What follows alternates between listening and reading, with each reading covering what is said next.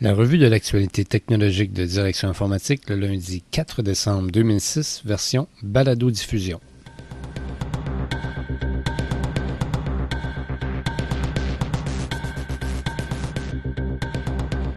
En manchette cette semaine, Camelot Info ferme sa boutique de la place Ville-Marie et son site transactionnel. La vérificatrice générale du Canada déplore la gestion peu rigoureuse des projets fédéraux en TI. Et la téléphonie sans fil est toujours en croissance.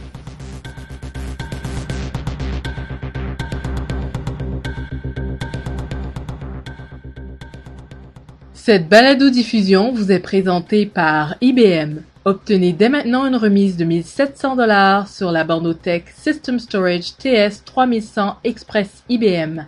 Appelez au 1-888-746-7426 pour plus d'infos.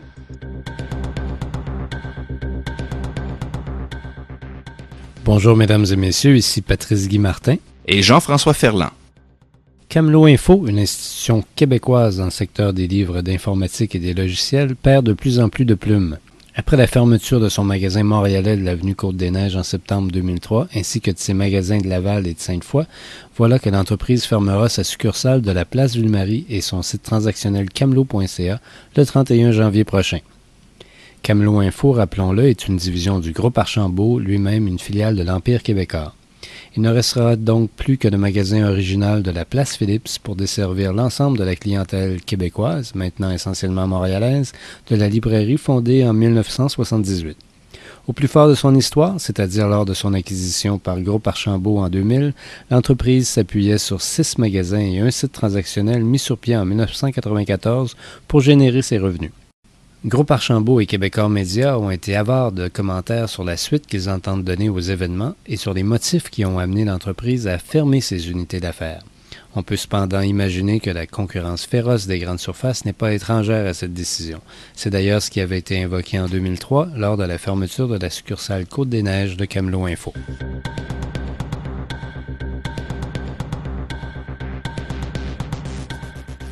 Dans son dernier rapport annuel, la vérificatrice générale du Canada, Sheila Fraser, fait état des lacunes au niveau des grands projets de technologie de l'information du gouvernement fédéral. Elle déplore également le manque de supervision et de coopération en la matière de la part du secrétariat du Conseil du Trésor. Madame Fraser indique que le gouvernement du Canada continue d'éprouver de sérieuses difficultés à gérer de grands projets de technologie de l'information, et cela malgré un cadre de pratique exemplaire qui date de 1998. Le gouvernement fédéral a approuvé l'octroi de 8,7 milliards de dollars depuis 2004 pour la réalisation de nouveaux projets où l'éthique joue un rôle d'importance. La vérificatrice rapporte que seulement deux des sept grands projets examinés ont satisfait à tous les critères d'une bonne gestion de projet. Les deux projets en question sont Mon dossier et Mon dossier d'entreprise de l'Agence de revenus du Canada et le recensement en ligne de 2006 de Statistique Canada. Au sujet des projets insatisfaisants, Mme Fraser déplore leur approbation alors que les analyses de rentabilisation étaient incomplètes ou fondées sur des renseignements non corroborés par des preuves. Elle questionne leur initialisation malgré le manque d'expérience et de compétences en gestion de projets. Par ailleurs, la vérificatrice fait état d'un refus d'accès à la plupart des analyses et des données reliées à ces projets par le secrétariat du Conseil du Trésor. Ce dernier aurait prétexté la nature confidentielle des renseignements liés à ces projets pour expliquer ce refus de coopération. Il semble toutefois qu'à cet égard, le bureau de la vérificatrice et le gouvernement en soient venus à un accord pour mettre en place une solution satisfaisante le 6 novembre dernier.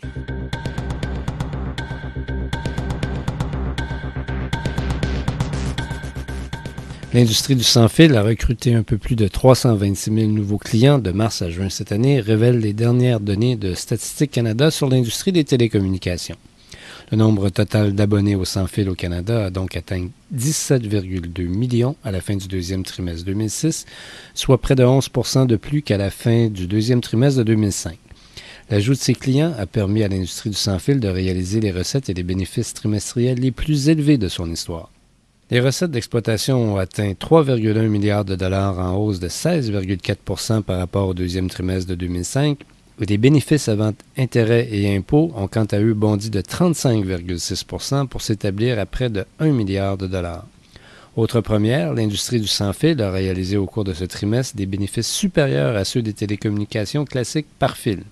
D'ailleurs, ces dernières ont continué de perdre du terrain, surtout dans le marché résidentiel où la concurrence est particulièrement âpre depuis l'entrée en scène des câbleaux distributeurs. À la fin du deuxième trimestre de 2006, on a compté 11,5 millions de lignes résidentielles classiques, en baisse de 5,8% par rapport au deuxième trimestre de 2005. Rappelons qu'au cours de la période de cinq ans qui s'est écoulée entre juin 2001 et juin 2006, le nombre de lignes résidentielles classiques a dégringolé de près de 10% ce qui représente 1,2 million de lignes. Plus de la moitié de cette perte de clientèle a eu lieu au cours des 12 derniers mois, soit la période au cours de laquelle la téléphonie par câble a pris un essor important. Il y avait, à la fin du deuxième trimestre, près de 750 000 abonnés à la téléphonie par câble, soit environ six fois plus qu'il y a un an.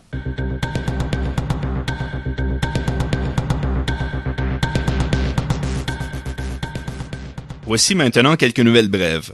La firme Taleo, qui fournit des solutions web de gestion des ressources humaines, a indiqué que plus de 300 nouveaux clients ont adopté sa solution Taleo Business Edition depuis le début de l'année 2006. Afin de rassurer les consommateurs désirant faire leurs emplettes de Noël sur Internet, le mouvement des caisses de jardin a mis sur pied un microsite contenant plus de 40 pages d'informations utiles sur les transactions en ligne. Le microsite qui prodigue des conseils sur les comportements à adopter et les mesures à mettre en place pour se protéger contre les fraudes, le vol d'identité et les intrusions est accessible à l'adresse www.desjardins.com sécurité. Utilisabilité Québec a attribué une mention spéciale du jury à la firme multiplemedia.com pour le site web de l'Institut de cardiologie de Montréal dans le cadre des prix québécois de l'utilisabilité. L'Université de Sherbrooke, en collaboration avec l'Agacé Communication et Industrie ainsi que Media 5 Corporation, a procédé à la création de la chaire de recherche industrielle en infrastructure et outils de communication. Dotée d'un budget d'un million de dollars sur cinq ans, la chaire développera des technologies associées aux infrastructures de communication.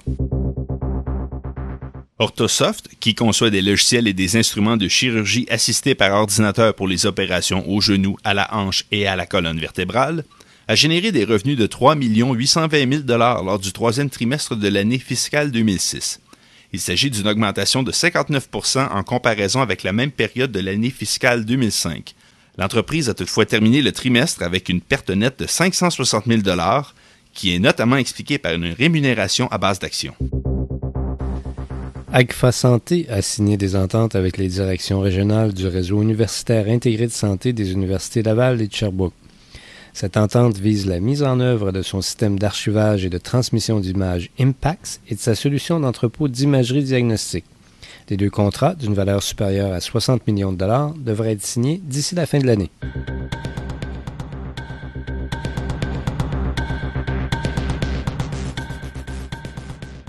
Notre dernier bulletin, Direction stratégique, s'est attardé à analyser les différentes tendances dans le créneau de la téléphonie mobile.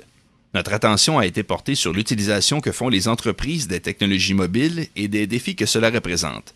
Notre collègue André Ouellette constate que l'utilisation d'applications mobiles en entreprise est stimulée par le téléphone évolué. Il appert que la réunion, dans un même appareil, de fonctions telles que l'échange de courriels et la connectivité cellulaire ouvre de nouvelles perspectives à l'industrie de la téléphonie, dans le marché des entreprises en particulier. Ce contexte permet donc d'établir des prévisions optimistes quant à la pénétration du téléphone intelligent dans le monde du travail. Vous trouverez ces observations et ces analyses, des liens vers des ressources web, ainsi que des articles qui illustrent les principales tendances en matière de téléphonie mobile sur notre site Internet sous l'onglet Direction stratégique.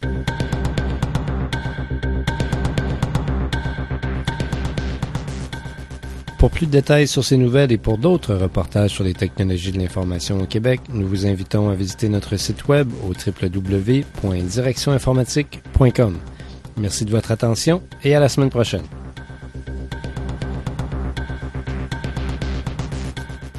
Direction informatique est membre du groupe des publications informatiques de médias transcontinental. Toute reproduction intégrale ou partielle est interdite sans l'autorisation de l'éditeur. Tout droit réservé.